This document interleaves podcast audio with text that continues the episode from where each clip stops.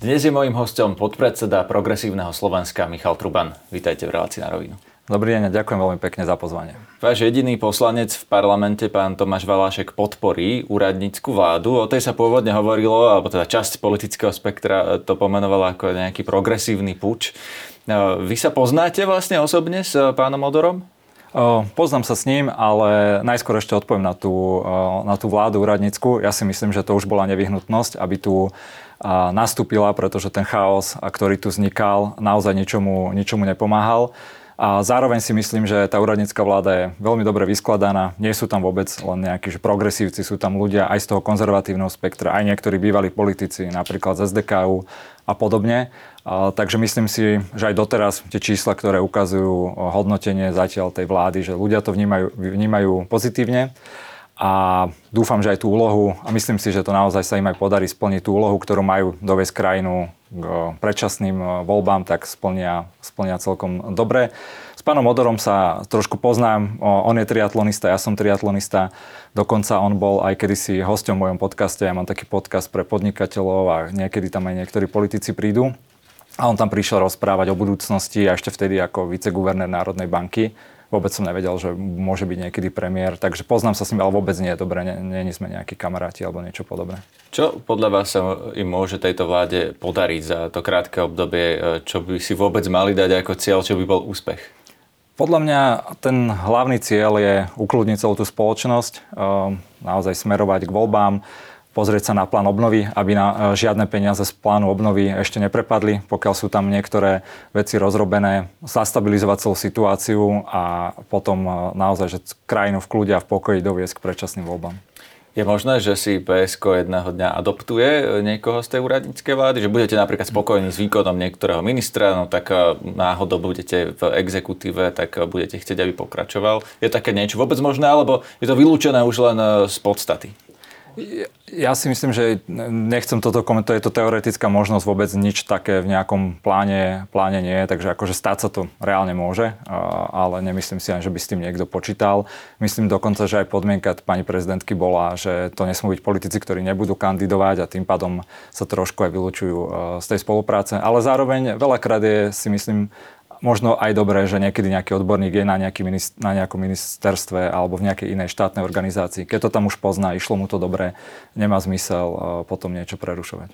Z tej vlády vlastne pani Dubovcová, ministerka spravodlivosti, kandidovala za vašu stranu. Vy ste s ňou v nejakom kontakte, myslím tom stranickom, ona je súčasťou nejakého toho uh, stranického života ešte okolo uh, PS, lebo pokiaľ viem, ona kandidovala ako nečlenka strany.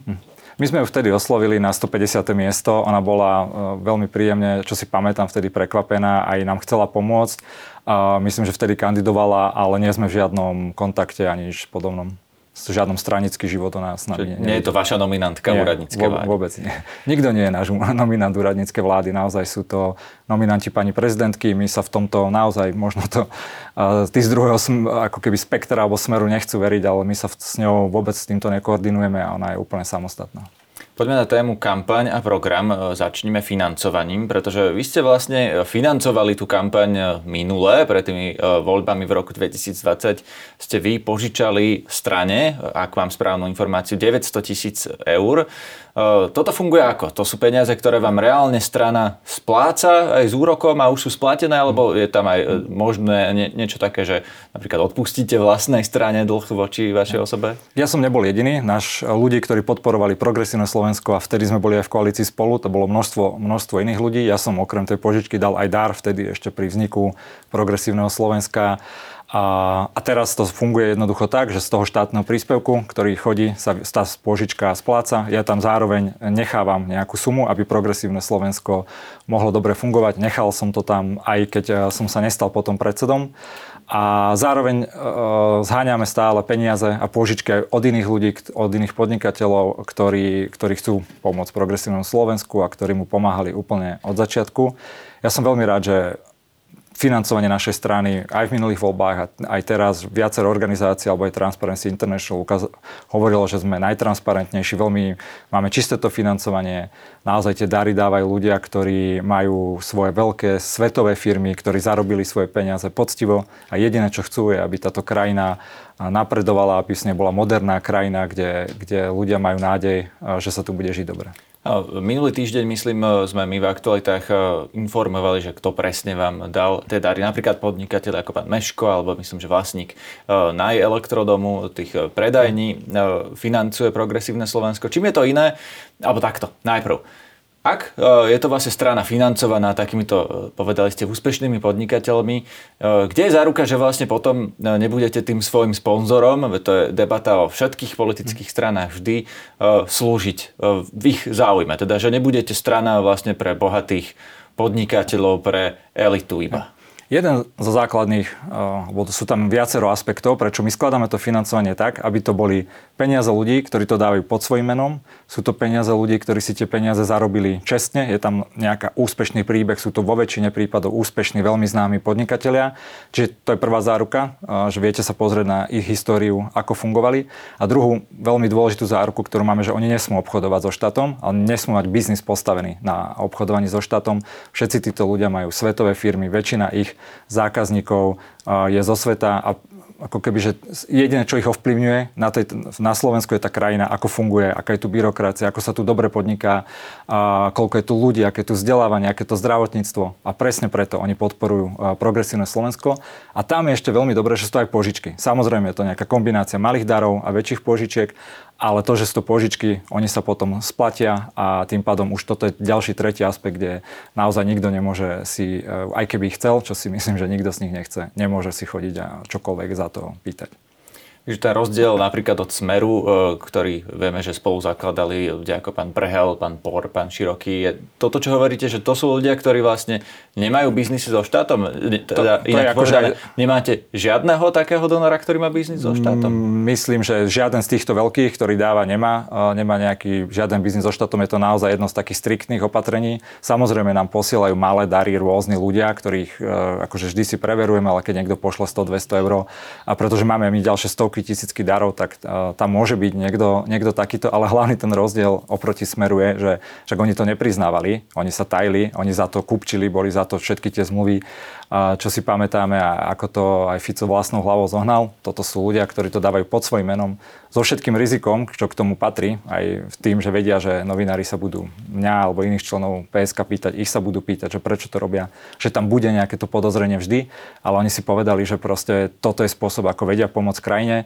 Vo väčšine sú to aj ľudia, ktorí boli ešte pri vzniku progresívneho Slovenska, 6-7 rokov dozadu, keď sme vznikali, tak už vtedy, keď sme boli maličká strana, 1% verili našim myšlienkam, verili tomu, že my to myslíme s krajinou dobre a že sa nám to aj podarí zlepšovať a preto tomu takýmto svojim dielom prispeli. Im sa kvôli rôznym dôvodom nechcelo ísť do politiky alebo byť tvárou politiky, ale povedali si, že toto je vec, ja som bol v niečom úspešný, tu mám nejaké peniaze, ktoré viem pomôcť takto krajine a preto to robia. Rozumiem. Poďme na tému kampane. Čo bude vaša hlavná téma, už viete? Tak dovolím si ešte 4 mesiace. Teraz si myslím, že aj túto to možno padne, alebo v iných vašich e, podcastoch, ale aj u iných novinároch slovo chaos e, neustále padá. Teraz je proste tá téma toho, že bol tu obrovský chaos, bola tu zmarená nádej. A tá otázka je, že ako ten chaos sa podarí ukončiť. Či sa ho podarí ukončiť e, na konci vo voľbách Robertovi Ficovi spolu s fašistami a bude ohrozená demokracia návrat k bezpráviu a, a otočenie celej našej e, zahranično-politickej orientácie smerom na východ, a čo je obrovské riziko pre, pre Slovensko. Alebo naopak, e, to ukončenie chaosu sa podarí spraviť slušnou, odbornou politikou, so zakotvením na západ a, a tu reprezentuje progresívne Slovensko a toto my chceme voličom rozprávať. My sme tu strana, ktorá, ktorej záleží na budúcnosti našej krajiny je bez pochyby o tom, že ako sme orientovaní, že, sme, že chceme, aby naša krajina bola súčasťou Európskej únie, súčasťou no, NATO. otázka je, či toto bude stačiť, pretože o. Eh, keď ste napríklad eh, v tej predchádzajúcej kampani prišli s nejakými odbornými témami, treba si, ja neviem, Lex Haščák si pamätám, tak málo kto tomu rozmel, vlastne väčšinu to neprilákal, potom uh, zvíťazil Igor Matovič, ktorý našiel tú emóciu. No tak budete mať niečo také, čo uh, vyvolá emócie, alebo uh, naozaj stavíte na to, že uh, čo si napísal váš predseda na tie billboardy, že uh, ide po normálnosti, alebo že chce predávať tú normálnosť? Mm, hovorím, do volieb je strašne ďaleko. Myslím si, že teraz je situácia nejaká. Snažíme sa toto ľuďom rozprávať, že čo my chceme, aby tu bola lepšia krajina, že sme strana, ktorá rozmýšľa o budúcnosti, zaujíma sa o budúcnosť Slovenska. Pred voľbami to samozrejme bude iné, však to poznáme všetci, tie prieskumy, ktoré sú teraz, tie témy, ktoré sú teraz v politike sa za dva týždne môže čokoľvek zmeniť. Uh, takže my budeme pripravení, sme aj poučení Nikdy nebudeme populisti ako Igor Matovič alebo Robert Fico. Nikdy nebudeme rozprávať niečo, čo nedokážeme splniť, čo sú vymysly, blbosti a dokonca až veci, ktoré ohrozujú demokraciu, ohrozujú no, krajinu. Tomu to rozumiem, ale teraz vlastne, keď ste mi nahrali tým Ficom a Matovičom, tak ak eh, tú tému, tú emóciu tých voleb nevymyslíte vy, tak to vymyslia práve Robert Fico s Igorom Matovičom a vy budete na to už len môcť reagovať. Hovorím, že my sa snažíme, robíme všetko preto. Samozrejme, túto výtku, ktorú hovoríte, je pravdivá. Počúvame ľudí, sledujeme to. Áno, je pravda, že v minulých voľbách nám tá téma ušla. Teraz to nechceme dopustiť a, a pracujeme na tom. Tak poďme na e, konkrétne veci programové. Ja viem, že vy ešte vlastne program nemáte, o, publikovaný minimálne, o tom, v akom je stave, to, to mi samozrejme môžete povedať, ale čo budú jeho také zásadné body? Lebo mal som tu tento týždeň Eduarda Hegera v štúdiu, ktorý mi povedal, že jeho vláda spravila 40 reforiem, tak e, tu je až taká, by som povedal, trochu ironická otázka, že čo potom sa vlastne ešte reformovať dá? Kde vy vidíte ten priestor ešte? Mm ja neviem, napríklad postaviť možno jednu nemocnicu, to by sa ešte stále uh, dalo, dalo vedieť spraviť. A my náš program postupne predstavujeme. Ja som minulý, minulý týždeň alebo minulé dva týždne napríklad za mňa, keď poviem program k podnikateľskému prostrediu, mali sme konferenciu, kde prišlo 150 podnikateľov rôznych, predstavili sme tam piliere nášho podnikateľského programu. Prvý bol, že chceme podporovať podnikavosť, sú tam také zaujímavosti, ako ja neviem, že podnikanie od 16 rokov alebo mikro, čiže do 10 tisíc eur nemusíte platiť žiadnu daň, respektíve veľmi malú. Potom je tam sa, veľká oblasť podpory investovania financí do slovenských firiem a tretia samozrejme veľká oblasť byrokracia a mm, zlepšovanie podnikateľského prostredia ako takého.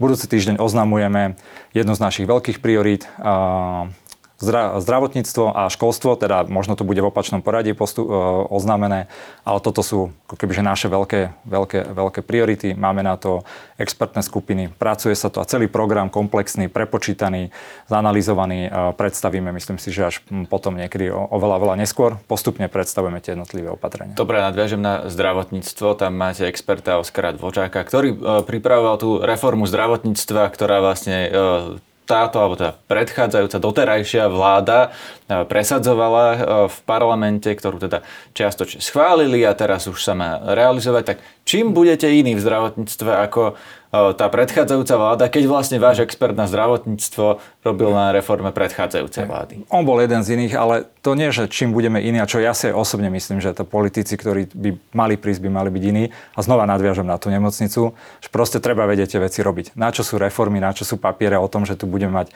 300 nemocníc, takýchto moderných, keď není sú schopní postaviť alebo začať aspoň vôbec stavať jednu nemocnicu, keď sú na to peniaze, obrovské peniaze, ja chcem, ja aj v Progresívnom Slovensku chceme byť iní v tomto.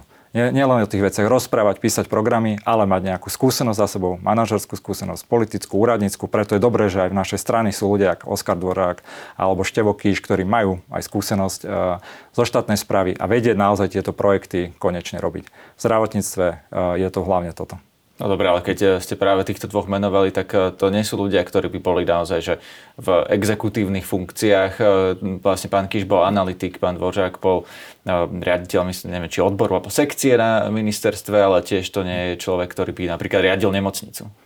No, že preto sú tam iní ľudia, ako napríklad aj ja, alebo nie ďalší, ktorí máme inú manažerskú skúsenosť. Podarilo sa nám vybudovať kopec iných organizácií, kopec firiem a, a podobne, čo si myslím, že takúto praktickosť do toho, do toho štátu treba doniesť do politiky a, a to je niečo, čo aj ja chcem ponúkať. Ľuďom, aj som to vždy tak hovoril, že my tu nemáme problém na Slovensku s plánmi, víziami, to sú všetko dávno napísané, sú svetové, európske. Európske komisie nás tu chvália, že aký sme poprední a že prvý a všetko dávame v akej to vysokej kvalite. Na to tu máme fakt dobrých ľudí.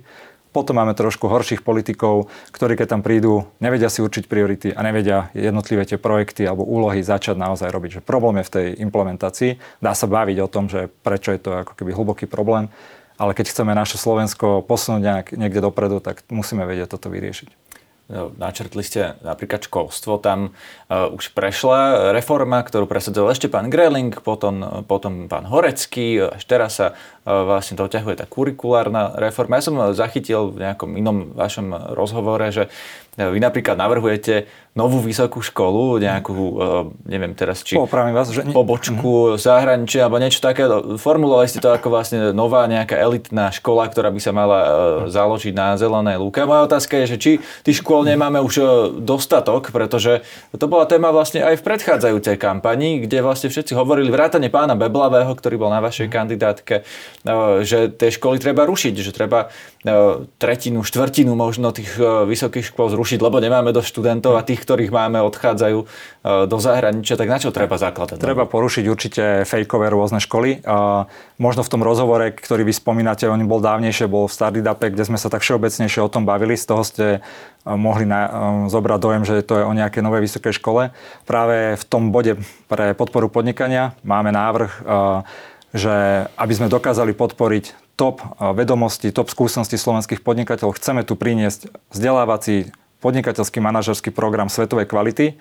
To neznamená, že sa tu bude stavať nová budova, nová vysoká škola, a ktorý by dokázal na veľkej škále vzdelávať, prezdelávať obrovské množstvo podnikateľov a manažerov. Predstavte si, ako niektorý zopár teraz zo Slovenska top podnikateľ manažerov chodí do zahraničia, neviem, na Harvard, na Cambridge, alebo možno aj menšie, menšie rôzne ekonomické školy alebo kurzy, tak toto vo veľa väčšej miere sprístupní na Slovensku. Vychádzame aj z toho, že ja som posledné 3 roky konzultoval strašne veľa podnikateľov, pomáhal som a videl som, že aké obrovské super firmy tu máme, ale niektoré veci ich brzdia, okrem toho, že celkom malo kapitálu, byrokracie, tak ich brzdí aj tak prístup k tomu kvalitnému podnikateľskému manažerskému vzdelávaniu, fakt, že na svetovej úrovni, kvôli našemu pokazanému školstvu, ktoré je v takom stave, ako je. A to školstvo všeobecné štátne bude treba sa nám sústrediť, bude ho treba opravovať, len to sú na desiatky rokov. A ako niečo podobné skúsiť, že rýchlejšie robiť, tak je podľa mňa vedieť vytvoriť takýto dobrý kurz na veľkej, na veľkej škále pre množstvo ľudí. A keď si predstavíme, že tisícky podnikateľov, stovky podnikateľov ročne by niečím takýmto prešli, tak to, tá, tie vedomosti, to všetko, tú prax, tú skúsenosť, tie príklady z toho, ako v zahraničí napríklad sa podniká, ako sa investuje, ako lepšie vytvárať veci, lepšie inovovať, naozaj dokážu našu ekonomiku nakopnúť a má, môžeme mať ako tomu oveľa väčšie firmy, prácu s oveľa väčšou prídanou hodnotou. A nehovorím, že toto je jediná vec, ktorá to tu spasí, ale je to jeden kameň do mozaiky, ktorý dokáže pomôcť. Ako sa reálne zmenilo progresívne Slovensko od tých posledných volieb? Lebo vidíme teraz, teda časť e, politického spektra celé tie roky už e, v podstate o vás hovorí ako nejakom démonový progresivizmu, e, o tých zlých liberáloch, proti ktorým treba bojovať, to treba podotknúť, že to je narratív ako vystrihnutý z nejakej ľudackej propagandy z 30 rokov, to naozaj vtedy hovorili to isté tí ľudia, čo hovoria dnes. Ale ne, nemeníte sa vy náhodou trochu, akože napríklad s príchodom pána Spíšiaka a iných ďalších ľudí do vašej strany, z tej kultúrno-etickej strany na niečo úplne iné? Mm, nepovedal by som to tak vôbec. To, čo, prečo ja si aj osobne myslím a prečo progresívne Slovensko je záruka toho, že ten chaos tu nebude, je, že tá strana je jednotná, je oveľa dospelejšia, ako sme boli pred tými voľbami. Vtedy sme mali 3-4 roky, teraz tak 5 záleží, aký dátum vtedy beriete, že kedy reálne progresívne Slovensko vzniklo sme poučení z tých volieb, prišlo množstvo nových expertov, ale to, čo je treba povedať, je, že všetci tí ľudia, ktorí prichádzajú do progresívneho Slovenska, zývajú e, naše alebo uznávajú naše hodnoty, konkrétne vidia náš program, to, čo sme presadzovali v minulosti, náš prístup k práci je im to veľmi sympatické. Takže naopak, že my sa nemeníme, my sa len posilňujeme a máte pravdu, že tie nálepky, ktoré či už dávajú z ekonomickej strany na nás nejakú, že sme nejakí komunisti alebo, nie, alebo že sme naopak presne, že strašní, strašní ľudia, čo tu celé Slovensko neviem kam chcú posunúť, a, tak sú len čisto predvolebná kampaň a, a boj. My sme reálne takí není. A ten dôkaz je, pozrite si napríklad náš program, ktorý postupne dávame. To podnikateľské prostredie, príklad, hej, ďalšie, ktoré budú teraz vznikať a podobne. Že na tom si vedia, keď si to ľudia chcú pozrieť reálne, a reálne povedať, že kde, kde stojíme. A my sme vždy boli liberálna strana a vždy sme boli ekonomicky strede. Je možné, že po voľbách, keď eh, budete musieť vlastne byť s niekým asi v koalícii, asi nepredpokladáte, že budete vládnuť sami, eh, že ustúpite od eh, týchto napríklad povedzme, že kultúrno-etických tém v záujme toho, aby ste mohli presadzovať, ja neviem, niečo v školstve, niečo v zdravotníctve? Pre nás sú to veľmi dôležité témy, ale aj, aj v podnikaní, ale aj v politike. Prešiel som si viacerými vyjednávaniami a viacerými koalíciami a viem, že keď chcete niečo pokaziť, tak dopredu o tom hovorte. Alebo keď chcete vidieť, že neúprimného politika, tak ten komunikuje predtým, ako je dohodnutý. Kreslí nejaké čiary a potom sa veľmi ťažko dohaduje. Ja hovorím, že toto je naša silná téma, je to naša identita. Myslím si, že Slovensko to reálne potrebuje, tí ľudia to tu potrebujú a budeme za to celé bojovať, ale ja nechcem žiadne červené čiary dopredu kresliť alebo niekomu rozprávať a hádzať sa o zem, že keď to takto nebude, tak v živote nepôjdeme do, s nikým do vlády. To mi trošku pripomína Igora Matoviča, ktorý povie takú vec, že keď nebude súhlasiť, e, myslím, že to hovoril o tých 500 eurách na voľby, že s takým, s takým nepôjde potom do koalície. To, to vidíte, že tá politika potom tak končí, že za rok tu máme celú vládu rozbitú a chaos je tu. Tak poďme teda k tým spájaniam a spoluprácam, že to je už taká otázka osúchaná, že každý sa to pýta, ale keď sa opakuje, tak e, asi na tom niečo bude, e, že teda e, ľudí to zaujíma. Tak zaprvé hovorí sa o predvolebnom spájaní, ale zatiaľ sa skoro nikto s nikým nespojil, okrem tých maličkých strán. Ani vy. Prečo vlastne ste sa s nikým nespojili, keď e, vidíte, že to smeruje možno k tomu istému, čo sa vám stalo naposledy, že e, sa nedostanú do parlamentu viaceré strany, nedostali ste sa vy, KDH, SNS, e, mnohí ďalší. Teraz to vyzerá, že tiež mnohí oscilujú okolo tých 5%, alebo niektorí možno dokonca okolo 3%. Tak prečo ste sa s nikým nespojili?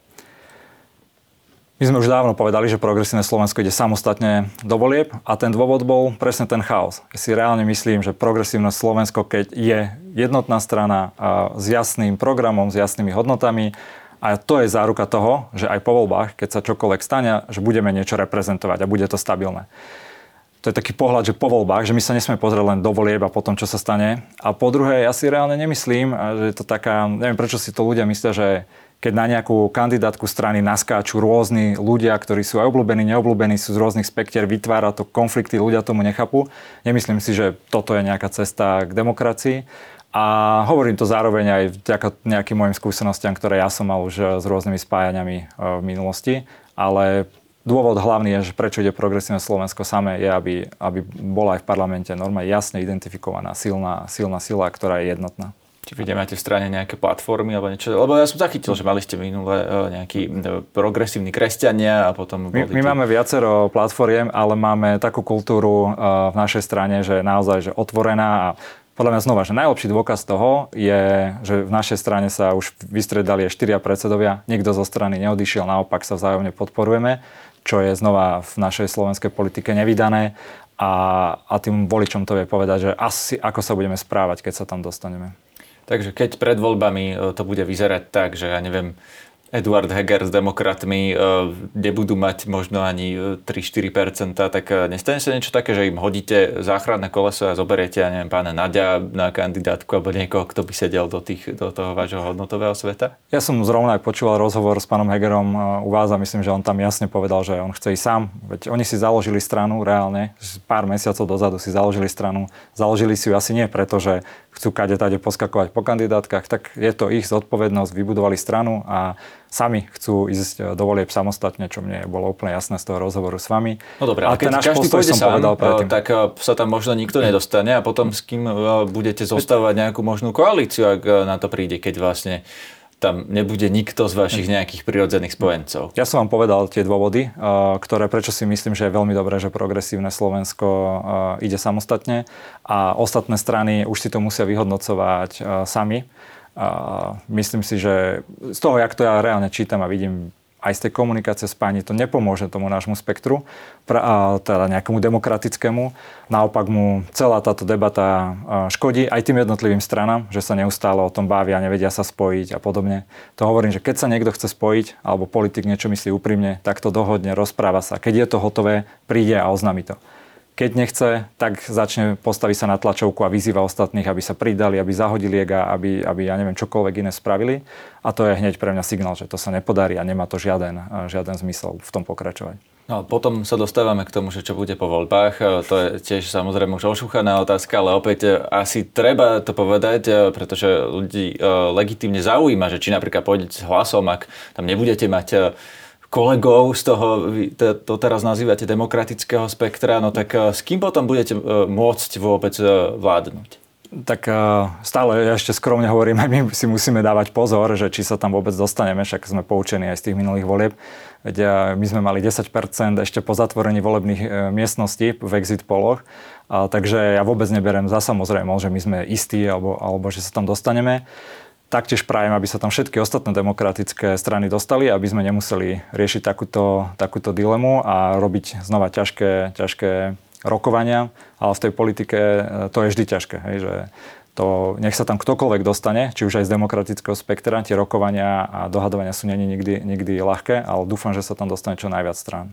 No, dúfať môžete, ale opäť, keď sa pozrieme na tie čísla, tak eh, Saska okolo 5-6%, eh, demokrati pod tou hranicou, Mikuláš Zurinda ani v prieskumoch nefiguruje, maďarské strany mimo, KDH okolo 5%, tak eh, z toho mi vychádza, že opäť sa môže stať to isté, ako keby ste neboli poučení z tých predchádzajúcich volieb, že sa tam vlastne nikto nedostane, s kým by ste chceli vládnuť. Však ja si pamätám, ako ste si podávali ruky s pánom Hlinom, ktorý sa tam tiež nedostal, ako ste hovorili o sebe ako budúce budúcej koalície. Nakoniec vlastne sa tam dostal z vás iba pán Kiska. A preto sa pýtam, že s tými stranami, ktoré stabilne majú e, nejaké čísla, ako napríklad hlas, e, či si viete predstaviť, že to nakoniec budete musieť byť e, akože manželstvo z rozumu práve s tým, kto sa tam nakoniec dostane. Či sa pýtate priamo nahlas, že či s ním budeme Áno, lebo tak eh, na smer sa vás nepýtam, lebo tam je to jasné, jasné. na fašistov rovnako, no tak eh, kto iný vám potom zostáva? Myslím, že aj uh, sám viete a nečakáte, že ja ako podpredseda strany vám tu uh, oznámim uh, nejaké takéto, takéto spolupráce alebo nespolupráce. Práve mi, mne sa to aj nepáči, keď z rôznych strán rôzni podpredsedovia uh, pobehujú a každý deň dá niekto iné vyjadrenie, kto s kým pôjde, kto s kým má ísť. No, ale nemá sme... volič ja. naozaj legitímne má. právo to vedieť? Vedieť, ako sa no. zachováte po voľbách? Lebo no. napríklad pán Procházka, uh, tak tam to bola jasná no. otázka, keď uh, povedal, že pôjde so smerom, no tak voliči sa uh, rozhodli nejakým spôsobom, on to potom síce tam lavíroval okolo toho, ale nakoniec šiel so smerom. Preto sa vás pýtam jasne a sú ľudia, ktorí povedia jasne áno, nie, no tak vy to nemáte zjavne v tom jasne. A súhlasím s vami, že voliči to zaslúži vedieť a aj náš predseda Michal Šimečka povedal, že my sme aj štandardná strana, sadneme si, keď to bude pred voľbami, sadneme si ako predsedníctvo, rozhodneme.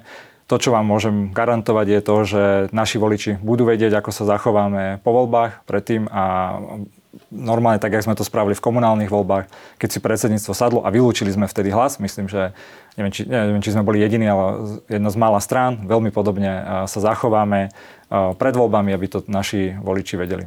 Teraz sú ešte ani, není kandidátky oznámené a podobne keď si budete musieť vybrať medzi, ja neviem, Borisom Kolárom a Milanom Krajniakom v strane Sme rodina a hlasom z nielen s Pelegrínim, ale aj s, ja neviem, s Erikom Tomášom a uh, Richardom Rašim, tak uh, vy si viete predstaviť osobne, že uh, koho by ste si z nich vybrali? Uh, viete, to, to, to také ťažké debaty. Môžeme takto kadrovať jedného označiť za, ja neviem, presne mafiana, druhého blázna, tretieho rozbíjača koalície. Nikde sa nedostaneme ma napadlo povedať, že vám to poviem jak Zurinda, že no, bude to ťažké a že politika sú galeje a ako keby, že mne je jasné, že tam nikto nejde do politiky s tým, že že tu bude proste všetko krásne a zostavíme vládu. Žiaľ, táto šanca tu bola v tých minulých voľbách, obrovská príležitosť, kde sa aj tá vláda relatívne dobre a ľahko zostavovala. Teraz to bude oveľa ťažšie, ale my spravíme všetko preto, aby to tak nebolo a aj potom po voľbách, aby tu bol koniec chaosu a aby hlavne Slovensko malo nádej na lepšiu budúcnosť. No ten koniec chaosu, to ma práve zaujíma, že um, keď je koaličná vláda, môže to byť niečo iné ako chaos, keď to nie je nejaká jednofarebná uh, vláda? Napríklad, že vedeli by ste sa dohodnúť s konzervatívcami, s nejakým KDH, lebo E, často z tej konzervatívnej e, strany toho spektra zaznieva, že progresívci alebo liberáli sú práve tí, e, proti ktorým my sa vyhraňujeme, tak vy si viete predstaviť vládu s konzervatívcami? Jedna, jedna vec je, je komunikácia pred voľbami a kampaňové, to tiež všetci vieme, že ako sú všetci striktní pred voľbami a čo potom nastáva.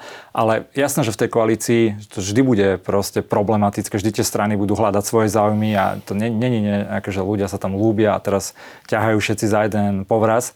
Ale je obrovský rozdiel, že či je to chaos každý deň, každý deň nejaká plačovka, každý deň nejaká atomovka, každý deň sa rozpada vláda. A je rozdiel, že či za, raz za rok je nejaká kríza, ktorá sa aj relatívne pod, po, podarí potom upratať alebo ju vyriešiť my, ja môžem povedať len za nás, ja nemôžem hovoriť ani za SAS alebo ani za Hegera alebo za KDH, keď sa na nich pýtate. My aj našou celou históriou dokazujeme to a sme takí, že k veciam pristupujeme konštruktívne, snažíme sa hľadať riešenia, snažíme sa pozerať eh, na Slovensko, ako tu vyriešiť problémy, ako naozaj konečne naštartovať ekonomiku, opraviť to zdravotníctvo, vzdelávanie, podnikateľské prostredie, aby Slovensko bola fakt moderná, moderná krajina. Toto budeme, budeme robiť so všetkými je nám úplne jasné, že aké to je komplikované. Ďakujem za rozhovor. Ďakujem aj pekne.